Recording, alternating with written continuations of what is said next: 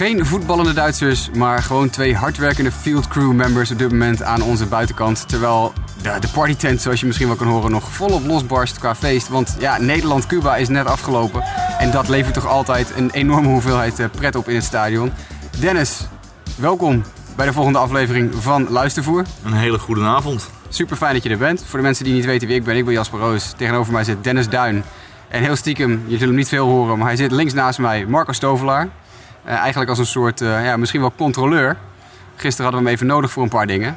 Blijkt toch dat Ja. ook de heilige stoof niet onfeilbaar is. Ik heb er geen woorden voor, eh, Jasper. ik heb er geen woorden voor. We moeten namelijk twee dingetjes eventjes rechtzetten. Twee kleine rectificaties aan het begin van deze podcast. Dan beginnen we even met, nou ja, het was een beetje meer een gok, is niet echt een rectificatie. Maar we zaten te filosoferen wie er voor Nederland zou gaan starten vandaag. En toen fluisterde Marco Stovelaar mij in, ja dat wordt Micha Harksen. Marco, je had die informatie uit, uh, uit het, het, uh, het, feit dat afgelopen donderdag de oefenwedstrijd van Nederland-Japan had Micha Harksen gestart. En het kwam mooi uit als je het uit zou tellen naar vandaag. Dat Harksen zou starten. Maar Dennis, wie kregen we in plaats daarvan te zien? Mike Bolsenbroek. Mike Bolsbroek hadden we allemaal ook gewoon niet genoemd. We noemden drie verschillende werpers. Totaal en, niet, maar Bolsenbroek kwam niet in het rijtje voor. Nee, nou ja, en dan komen we bij de tweede rectificatie. En dat is wel een echte. En dit blijft de rode draad door onze podcast. Ja, zeker te weten. Namelijk René Ras. We begonnen een, een paar dagen geleden met... Nou, René Ras debuteerde de Honkbalweek. Dat werd gerectificeerd, want volgens Marco Stovelaar debuteerde hij niet op de Honkbalweek. Maar toen bleek dus dat Marco een boekje van het EK van twee jaar geleden had geraadpleegd... in plaats van een boekje uh, van de Honkbalweek. En dat betekent dat uh, René Ras inderdaad debuteert op de Honkbalweek. En ik zal het je nog mooier vertellen. Ik kreeg via de WhatsApp vandaag van een van onze luisteraars... kreeg ik exact dezelfde mededeling, want die had met René Ras gesproken. En degene die natuurlijk het beste weet, is René, René zelf. Misschien is dat een les voor de volgende keer. Moeten we gewoon even. Ja. Hij loopt hier tenslotte toch regelmatig langs. Eventjes aan zijn jasje trekken en zeggen: Hey René, hoe zit dat? Ben je nieuw hier? Dat is hij dus inderdaad. Uh, nogmaals, René, onze excuses. Het is natuurlijk vrij hilarisch aan het worden dat dit nu een dingetje is wat al de hele week door de podcast heen gaat. Maar. Uh, ja goed, we hebben het in ieder geval voor elkaar. Dit is wel weer overigens een reden om misschien eens te kijken of we even een paar minuutjes met René kunnen babbelen. Om te vragen hoe het tot nu toe bevalt. Als we het toch over umpires hebben. Roy van der Wateringen kwam even verhaal halen vandaag bij ons uh, aan het einde van de Cuba-Nederland wedstrijd. Omdat hij uh, vier keer genoemd was in de podcast gisteren en eergisteren. en nu dus vijf keer. Hoi Roy. Ja. Hij luistert dus wel en dat is uh, hartstikke leuk. Dus la, laten we dat vooral zo houden. Um, twee wedstrijden vandaag, Dennis. Laten we daarmee beginnen. Laten we beginnen, Laten we beginnen met Chinese Taipei Italië. Ja, we hadden toch de hoop dat Italië het, de, het lek boven had. Nou, het, uh, uh, uiteindelijk niet. Nee. Uh, laten, we het, laten we het daar maar op houden. heel verrassend, Chinese Taipei wint met 4-3. Daar waren wel 10 inningen voor nodig. Um, en gewoon het laatste punt gemaakt op een fout. En, en ja, dat vond ik, vond ik toch wel heel verrassend. Ja, het, het, het een beetje vreemde wedstrijd hoe dat zich ontwikkelt. Italië staat lang voor. Ik geloof dat we een aantal runs hadden in de eerste paar innings. En op een gegeven moment valt het een beetje dood. De pitching neemt een beetje over. Dan komt Taipei een beetje terug in de wedstrijd. En ik moet toch even tussendoor zeggen dat dat Taipei eigenlijk best redelijk speelt. Dat zijn nooit echt teams geweest die heel erg supergoed honkballen. Maar ze kunnen toch best goed mee met de teams die hier nu zijn. Nou ja, zeker. Je ziet uh, Italië, eerste inning, derde inning, uh, komt het op, uh, komt het op 2-0. Um, dan krijg je 2-1 in de vierde inning. En in de zevende inning pas krijg je het gelijkmakende punt van Chinese Taipei. En dan gaan we door. En dan is het in de negende inning is het nog steeds 2-2. En dan, dan gaan we naar de tiebreak. De wedstrijd was al niet heel snel. Het duurde al heel lang met pitcherwissels en hele lange at-bats. En, en, jongens die echt hun tijd namen tussendoor. Dus we waren een beetje in paniek of we wel uh, op tijd klaar zouden zijn voor de wedstrijd Nederland-Cuba. Gelukkig is dat gelukt. Want in de tiende inning ja goed, dan krijg je natuurlijk die situatie met lopers op 1 en 2. En dan wordt het in één keer gekke huis, hè? Nou, dan wordt het zeker een gekke huis. En, en een tiebreak, ik, ja, het is gokken. Ik vind het gewoon één grote gok. Eerst een tweede honkbezet, 0-0. Um, wat ga je doen? Als het de Japanners waren geweest, dan weten we zeker dat we een stootslag hadden gezien. Misschien wel drie. Misschien wel drie, inderdaad. Um, maar ja, ik vind het gokken. Een tiebreak vind ik gokken. Ja. En het pakt in dit geval pakte het nu goed uit voor uh, uh, Chinese Taipei. Ja, de Italianen weten nog een, uh, wel een, een punt te scoren in de, in de eerste helft van, de, van hun inning. Dat was, lukte ze van de week tegen Japan natuurlijk niet, vrijdag. Dat was ook al een, een, een, een tiebreak. Nee, en ze hadden natuurlijk, uh, nou ja, scheidsrechter mee niet. Uh, uh, ze hadden natuurlijk de werper van Chinese Taipei hadden ze mee. Want eerst en tweede honk bezet. En er wordt schijn gekold door scheidsrechter ja. Winfried. Ja, daar begon het al, inderdaad. Dat is me het meest ongelukkige moment, denk ik, als werper om schijn te maken. In de tiebreak met lopers op 1 en 2 en geen uit. Nee, dus je schuift op 2 en 3 en dan krijg je meteen een logische keuze van de coach. een intentional voor, voor Sebastiano Pomma. drie honken vol. En, en dan krijg je dus Alessandro Valjo die erachteraan komt. Uh, een opofferingsslag, daar komt dus een punt op binnen. 3-2. En daarna gebeurt er eigenlijk niet veel meer. En nog een keer een 4 wijd, een 3 slag en een vang 9. Dus we gaan door naar, uh, naar Chinese Taipei. Ja. En daar barst het in één keer los. Daar barst het in één keer, uh, één keer los. ook weer 1 en 2 bezet. En dan krijg je eigenlijk een, een, een stootslag. Die wordt naar de werper, werper gestoten. Die pakt hem heel goed op. Gooit hem naar het derde honk. Dus de loper van 2 naar 3 die gaat uit. Uh, nog steeds 1 en 2 bezet. Maar ja, dan krijg je dus een uh, verre honkslag in het, uh, in het rechtsveld. En, en ja, op het moment dus dat ik eigenlijk de aangooi zie, zie vanuit de hand, vanuit de rechtsvelden gaan. Ja, Leonardo Zileri. Inderdaad. Die, die lanceert er echt eentje. Dat is, die, die, die probeerde volgens mij een loper op 3 uit te gooien. Maar in plaats dat hij hem uitgooide, kelt hij die bal, ik denk een meter of 15 over het hoofd van zijn, uh, van zijn derde honkman heen. Uh, dat idee. En, en ja, uh, daarop gaat de loper heel hard door. En dat is, was het in dit geval Chun Kai Liao.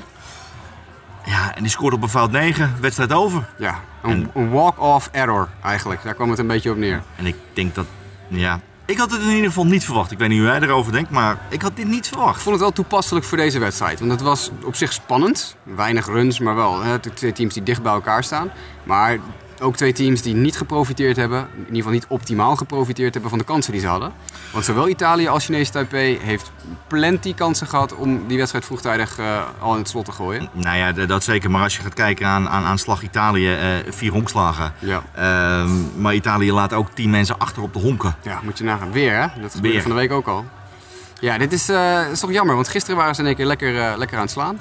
Wel weer goed uh, Chris Colabello, die gisteren even in de podcast zat. Die had weer een, een aardige dag met weer een, weer een vierwijd en, en ook weer een harde honkslag. En ja, voor de rest is het eigenlijk alles bij de Italianen komt bij Nico Garbella en Colabello vandaan. daar kan je natuurlijk geen, ja, geen toernooi meer winnen met twee spelers. Nee, en de onderkant van de slaglijst heeft nog niet, veel, niet veel gedaan.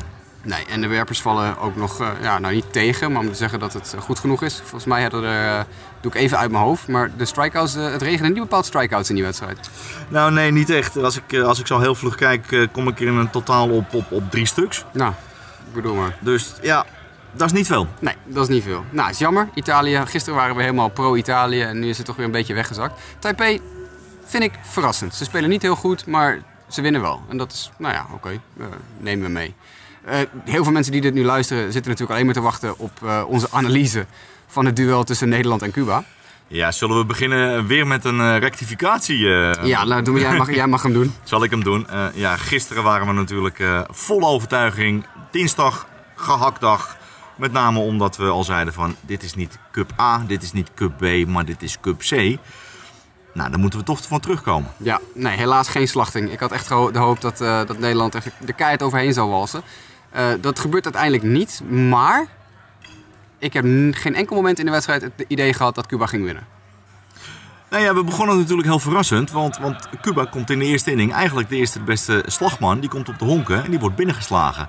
Dus uh, heel snel is de stand al uh, 1-0 in de eerste inning. Uh, maar ja, dat wordt meteen gecorrigeerd in de tweede inning door, door Nederland. Vier punten op een rij. Ja. En eigenlijk daarna niet meer in gevaar gekomen. Wordt nog wel even spannend aan het eind, maar maar, maar, zelfs in die eerste inning, waar Nederland dus, waar Bosbroek het duidelijk een beetje, een beetje lastig geeft en, en, uh, en meerdere honklopers toestaat. Uh, op dat moment zou je dus tegen een goed Cuba uh, gaan er 4, 5, 6 runs scoren. Nou, dit is natuurlijk niet een Cuba van het niveau dat we gewend zijn. Nee. Maar, moet gezegd worden, player of the game Stijn van der Meer redt zeker drie runs in die eerste inning. Niet zozeer door de nullen te maken, want de, de, de, plays waren te moeilijk om ook nog daadwerkelijk nullen te maken. Maar hij houdt tot, tot drie keer toe de bal in het infield die eigenlijk onderweg was naar het outfield voor een RBI-hit. Ja, nee, dat klopt. En, en kijk, wat je ook ziet is dat uh, Bossenbroek die was gewoon aan het zoeken. En, ja. en na, uh, na het eerste punt, dat hij uh, een vier wijd en twee honkslagen gooit, gooit hij gewoon twee keer drie slag ja. achter elkaar. En dan inderdaad krijg je een, een, een honkslag, maar dan een aangooi van Stijn van der Meer op het tweede honk. Einde inning. Ja. En dan is het maar 1-0. Ja, en dit, ik denk dat dat Nederland gered heeft. Nou, dan komt inderdaad die tweede inning waar je het al over had. Nou, Nederland, de aanval, zeker de bovenkant van de slaglijst, eh, doet het natuurlijk prima. Kleine wijziging door manager Evert Jan Hoen doorgevoerd in dit duel. We hebben tot nu toe alleen eh, Stijn van der Meer in de lead-off positie gezien. Maar aangezien de Cubaanse starter een linkshandige werper was, eh, heeft het Hoen denk ik besloten om van der Meer een eh, behoorlijk stukje te droppen in de line-up. Hij sloeg volgens mij zevende deze keer. Klopt dat? Eh Stijn van der Meer Achtste- zelfs. Achtste zelfs. Eh, Flink wat lager. En toch denk ik de juiste keuze gemaakt door Evert toen door ja, de super hete hitters eh, bovenaan te doen. Dwayne Camp als eerste, eh Gilmer Lamp als tweede, Dudley Leonora als derde. Dat zijn toch de drie mannen van wie eigenlijk de offense in grote mate komt. In Nick Urbanus ook niet te onderschatten. Er tussendoor natuurlijk nog even Jurendel de Kaster. Die heeft het zwaar dit toernooi. Die slaat, eh, ik geloof, 0,71 op dit moment. Ehm, maar toch zie je dat die line-up constructie later in de wedstrijd een, belangrijk, eh, een belangrijke rol gaat spelen. Zeker in de strategie van de Cubanen. Want er is op een gegeven moment een inning, en ik weet even niet meer welke, dat is die waar eh, de kaster opzettelijk vier wijd krijgt. Dat kan jij even heel snel zien. Dat is de vierde inning geweest, denk ik. Ja, dat klopt. Ehm, En dat vond ik een heel apart moment. Want op dat moment hebben we lopers op de honken. We hebben Dwayne Camp gezien. We hebben Kilmer Lampen op de honken. Leonora komt ook nog op het honk. Dan scoort Camp. Leonora steelt, het tweede honk, waardoor het eerste honk vrij is. En dan besluit de Cubaanse manager om een opzettelijk vier wijd te geven. Voor Jurendel de Kaster. En je weet, Jurendel de Kaster slaat niet dit toernooi, komt niet goed eruit. Maar Nick is in voorgaande wedstrijden al heel gevaarlijk geweest. En, en dat blijkt ook, want die slaat gewoon een oppervlakslag van 9. En er komt een punt op binnen. Ja, en het is nog een grotere fout eigenlijk denk ik van die Cubaanse manager. Als je kijkt, er stond op dat moment een rechtshandige Cubaanse werper op de heuvel. De Kaster is een rechtshandige slagman. Nou, je wilt toch als je de matchups ziet, over het algemeen wil je een rechtshandige werper tegen een rechtshandige slagman hebben. Want dat is toch ja, net als je links op links wil hebben. Dan geven ze de Kaster die 0,71 slaat 4 wijd, opzettelijk 4 wijd. Ja. En dan komt dus inderdaad Nick Urbanus die 3,75 slaat op dat moment al. Maar die is ook nog eens een keer linkshandig. En hij laat zijn rechtshandige werper wel staan. Ja. Dus in plaats van dat je een righty-righty matchup hebt tegen een jongen die 0,71 slaat, creëer je eigenlijk een voordeel voor de Nederlandse ploeg door een rechtshandige werper tegen een linkshandige slagman te zetten die ook nog eens een keer wit heet is dit toernooi. Nou, het pakte precies inderdaad zo uit als je zegt. Keiharde hit naar het, eh, naar het rechtsveld die gevangen wordt nog wel. Maar een eenvoudige eh, score toch voor Nederland. Eh, voor de sack fly van, eh, van Nick Urbanus. Ehm, ja, op dat moment weet je eigenlijk dat het kat in het bakkie is, toch? Ja, dat klopt. Eh, eigenlijk niet meer in gevaar gekomen. Tuurlijk, laatste inning werd nog spannend, negende inning. Eh, je krijgt daar een, een, een pinch hitter. Lazaro Cedeno, die, die komt nog eh, aan slag en die slaat echt Een gigantisch weg. raket. Een raket weg over, over het linksveld heen. En, en dan denk je van nou, goed, we hadden net een eh, pitchwissel gehad. Luke Vermeel kwam erop. De eerste de beste slagman die die ziet. Dus in dit geval, in dit geval slaat hem eruit. Maar dan herstelt hij goed. Ja. Drie slag, 4 naar 3. Eh, nog een honkslag tussendoor, maar dan een, een, een, een vang 8. Einde wedstrijd. Einde verhaal, ja. Nederland gewonnen. Ja, dat is het enige wat de Cubanen vandaag goed gedaan hebben. Die hebben twee homeruns geslagen en dat waren echt bommen van homeruns. Eh, en voor, de rest, voor, voor de rest doet deze ploeg eigenlijk vrijwel niks goed. Lopen ze alleen maar te zeuren, met knuppels te gooien, met helmen te gooien. Want ook die jongen weer die die laatste nul maakt, die smeet zijn hel. Ik kwam het veld oplopen en Marieke die kwam door de andere deur naar binnen eh, voor, de, voor de player of the game. En ik kwam door de zijdeur van de dugout naar binnen. En er vloog echt weer een helm over de grond voor me langs. Die gasten die smijten met hun materiaal. Eh, een van de jongens krijgt een strikeout midden in de wedstrijd en, en slaat werkelijk waar voluit met twee handen aan zijn knuppel. Die knuppel bijna door midden op de grond. Dit is echt een team dat, eh, ja, dat moet gewoon heel snel naar huis gaan. Want dit, eh, dit, ja, dit past hier gewoon niet. Nee, helemaal mee eens. Helemaal mee eens. En, en jij vertelde mij eh, van de week een verhaal dat, dat het niet helemaal lekker loopt binnen de Cubaanse team, Nee. teams. Ja, misschien heeft dit een effect op, op het verhaal. Maar dit team hoort hier niet thuis. Nee, niet op deze manier in ieder geval. Wie hier wel thuis hoort, bruggetje, eh, is natuurlijk Stijn van der Meer. Want we hebben het al even genoemd. Hij speelde een fantastische defensieve pot. En eh, we hadden ook eh, de belangrijke eerste hit voor Nederland waar twee punten op binnenkomen. Op het moment dus dat Nederland 1-0 achter staat, is hij de man die de eerste twee punten over de plaats slaat. En dus eigenlijk de, de boel weer op de rails zet. Hij wordt dan ook terecht uitgeroepen tot player of the game. En ik had de mazzel dat ik tegen hem aanliep toen ik het veld opwandelde. Dus ik kon hem mooi eventjes een paar dingetjes vragen na de wedstrijd tegen Cuba. Stijn van der Meer, gefeliciteerd. Nederlands team, 6-4 overwinning tegen Cuba. Jij uitgeroepen tot player of the game. Dat, eh, het liep best lekker vandaag, of niet? Ja, ik bedoel, Bolsenbroek had heel even in het begin wat moeite. Daarom kon hij ook helaas maar wat korter gooien als ja, de bedoeling was. Hij had heel veel ballen nodig in de eerste inning. Een paar van die balletjes die dan net voor hun vallen, waar we net niet een actie op kunnen maken. Eh Lars heeft het goed opgepakt, Jim kwam goed binnen, Kelly goed binnen. Ja, Cubanen kunnen altijd weer terugkomen. En Luke, Luke heeft ook prima zijn werk gedaan. Ja, slagmensen, ik bedoel, ik weet niet hoeveel hits we hadden, volgens mij 12 of 13. En ja, als, je, als, je dat, eh, als je dat kan slaan met de pitching die we hebben, is het eh, helemaal, eh, helemaal prima. Ja, in de eerste inning, inderdaad, wat je zegt, Bosbroek een beetje in de problemen. Uiteindelijk eindigt die inning met slechts één run voor de Cubanen. Maar dat hadden er zeker drie of vier kunnen zijn als jij niet die drie, vier ballen binnen het binnenveld houdt. Die niet het outfield ingaan en waarmee je dus lopers eigenlijk ja, op hun honken houdt. Ja, ik bedoel, het is, ja, je probeert toch altijd de bal toch in het binnenveld te houden. Wat, wat ik al zei, het zijn zulke lullige, zachte balletjes. Dat als die er net doorheen rollen, ja, dan scoort we net een extra punt. Ik bedoel, we pakken goed uit. Ik, eh, volgens mij met 2-0 en de honken vol pakte ik hem op mijn voorhand. Ik flipte hem eigenlijk vrij eh, niet ideaal voor Nick, maar Nick pakt hem echt heel goed op. En eh, net uit op 2, ja. Dat, ik bedoel, we spelen het hele toernooi echt al hele goede, hele goede verdediging. Dus ja, dat zo door te zetten. Dat heb ik met Evert van Toen van de week ook al besproken en ook met Rob Kordemans. Jullie staan echt out of your mind te verdedigen op dit moment. Jij, Dwayne Camp, Nick Urbanus, dat binnenveld is fantastisch. Een paar geweldige vangballen al in het outfield gezien. Wat is er aan de hand? Jullie zijn echt, jullie spelen alsof je bezeten bent. Ja, het is, het, is, het is zo mooi, want we hebben, ik bedoel, ik speel korte stop bij Neptunus. Dwayne heeft altijd korte stop gespeeld bij Neptunus. Dudley speelt bij Neptunus ook gewoon regelmatig korte stop. En dan ga ik derde honk spelen. We kunnen met z'n allen overal, of eh, Nick speelt korte stop bij Amsterdam. We, wij, staan eigenlijk met vier korte stops in het binnenveld. Ja, en als, alle buitenvelders die we hebben, die spelen bij al hun clubs ook in het middenveld. Ja, dat is, dat is ja, de beste buitenveldpositie, laat ik het zo zeggen. Dus we hebben gewoon de luxe dat we, dat we zoveel eh, ja, verschillende plekken met z'n allen kunnen spelen. En eh, het pakt goed uit tot nu toe. Atletische, atletische posities natuurlijk ja, allemaal. zeker weten. Ja. Eh, hey, ik zag aan het eind, toen je met Nick Urbanus samen een soort, ja, jullie leken alsof je ging chestbumpen. Maar jullie hielden even in. Is dat jullie nieuwe move? Is dat iets wat we in de gaten deden, we, deden we in het EK 2016 deden we het ook al bij elke gewonnen wedstrijd. Ik, het is een beetje blijven hangen.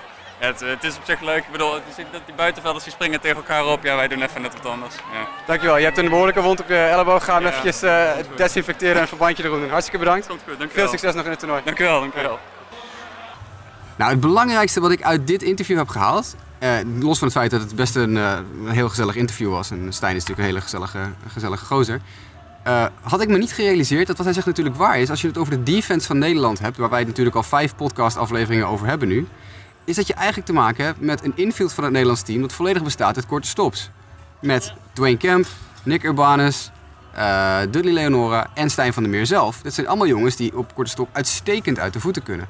Ja, maar vergeet niet, je vertelde net over het infield, maar vergeet het outfield ook niet. Nou, want precies. in het outfield hebben wij alleen maar centerfielders staan. Nou, dan heb je het over de twee meest, ja, denk ik toch, atletische posities binnen de defense. Als je dus een, een heel team kan creëren uit superatleten, zoals dit blijkbaar dit Nederlands team heeft gedaan, ja, dan ben je dus defensief niet te kloppen. En dat blijkt wel vandaag wel weer. Het was, eh, het was echt eh, ja, weer defensief een uitstekende, uitstekende pot. Ehm, los daarvan, de sfeer vandaag, Nederland-Cuba, was weer echt de toppie. Uitverkocht, eh, publiek geweldig, muziek wordt gigantisch opgereageerd. En, en ah, je ziet ook het meezingen. Eh, vanavond hadden we natuurlijk ook qua, qua announcers eh, als gast hadden we vandaag Andy Houtkamp. Eh, had wat opstart, eh, opstartprobleempjes. maar ja, je ziet het publiek reageert erop. Je hebt onze DJ weer. En ik, we hebben ze allebei eh, van de week al een paar keer genoemd in de podcast. Jeroen Kalverlagen en Brian Groot.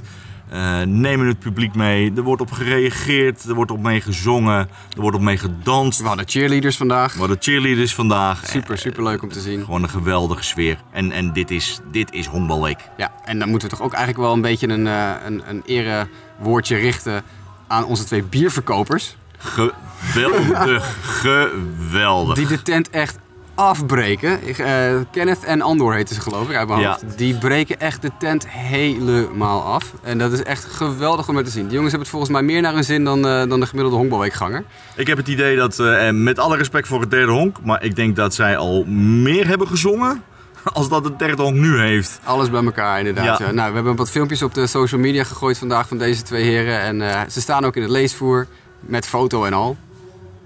Dus eh, dit zijn, eh, ja, dit zijn eh, de boys die deze week maken. Mochten jullie nou intussen luisteraars denken van... hé, hey, ik hoor op de achtergrond telkens een, een dame iets zeggen. Dat, dat klopt. Daar staat ook, we hebben de meester naar ons kijken, maar we hebben ook een dame naar ons kijken. Ja, Marieke Fokkema, waar we gisteren al even over hadden. De dame die altijd de player of the game uitreikt. En, en nog veel meer doet hoor, voor de, voor de. Maar dit is waar jullie haar kunnen zien. Zij wandelt elke wedstrijd aan het eind van de wedstrijd het veld op. Die staat ook nog even mee te luisteren. Wil je wat zeggen, Marieke? Nee, Nee, nou ja, oké. Nou, ja, ja, het had gerust gemogen. luister heel braaf. Ze luistert. Nou, dat vind ik, dat vind ik heel lief. Dat is eh, een van de vele luisteraars, eh, hopelijk, die, eh, die we gaan creëren. Ehm, morgen. We moeten even over morgen hebben, Dennis. Voor we naar de minuut van Marco gaan. Ja. Eh, Marco die zit nog lekker achteruit gezakt, maar die wil met de trein mee. Dus ik ga hem nog even lekker een beetje sarren door eerste, eerste de Inderdaad, we wedstrijd gaan van eerst morgen even te gaan over morgen gaan we praten en dan, eh, dan Marco. We hebben als eerste wedstrijd, de middagwedstrijd, is Duitsland tegen Chinese Taipei. Eh, ik moet die wedstrijd helaas, mis- helaas missen, want ik heb een andere verplichting. Ik ben er niet heel rauwig om. Nou, ik heb zelf ook een andere verplichting. en eerlijk gezegd, ik, ik, ik ben er ook niet rauwig om. Dat betekent wel, Dennis, dat wij morgenavond moeten praten over een wedstrijd die we allebei niet gezien hebben. Nee, dus we zijn volledig afhankelijk van zeer betrouwbare bronnen hier in het, eh, in het stadion. En scorekaarten lezen.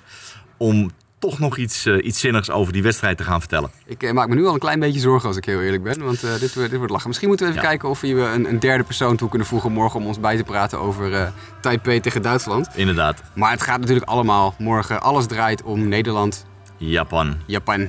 Japan. Woensdagavond, ja. Dat is toch, de, ja, dit, dit is de wedstrijd die gaat bepalen hoe het toernooi verder gaat verlopen, denk ik. ja. Nou, dat ik wel zeker. Als je gaat kijken, natuurlijk Japan ongeslagen op dit moment. En, en Nederland, eh, ja, zoals we vanavond weer speelden, eh, geweldig. Dus, dus dat wordt een hele mooie wedstrijd morgenavond. Marco, wie gaat er starten voor Nederland? Het is nu al vrij stil. en en al- als dat betekent dat, dat Marco moet nadenken. Marco zegt Harksen. Nou ja, dat, eh, dat is ja, een succes geweest de vorige keer dat je dat zei. Maar we gaan er maar in mee deze keer. Want eh, een dagje extra rust voor Misha Harksen betekent waarschijnlijk dat hij morgen fit tegen... Dus dat zou wel wat zijn hoor.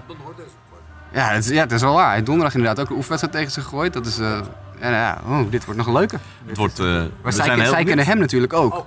Dus dat is, het kan in je voordeel en in je nadeel werken. Dit is weer goede analyse dit. We hebben geen idee wie er gaat Geen idee wie er morgen gaat starten. hey, Marco, nu je toch een beetje aan het woord bent. Zullen we eens eh, een minuutje van Marco gaan doen? Bij deze, de minuut van Marco. We hebben het tijdens deze podcast al een paar keer gehad over gehaktdag en over Cuba. Die combinatie was er zeker in 1972 toen Cuba voor het eerst deelnam aan de Haarlemse Hongerweek. Toen was Cuba aanwezig bij het echte volwaardige wereldkampioenschap winnende team. Met spelers als Armando Capiro, Felix Isasi en Antonio Munoz. Toppers in het, in het Cubaanse honkbal.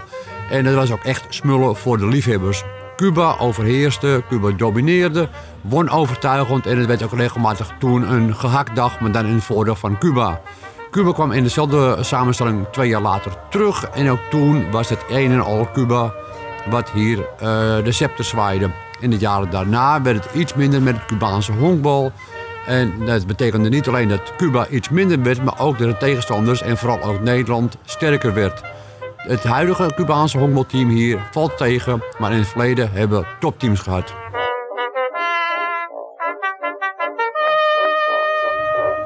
Eh, Dennis, het is eh, behoorlijk eh, koud inmiddels, vind ik persoonlijk. We zitten allebei ook met onze trui aan. De enige die nog gewoon in zijn polo zit is, is Marco, want ja, die is niet, niet stuk te krijgen.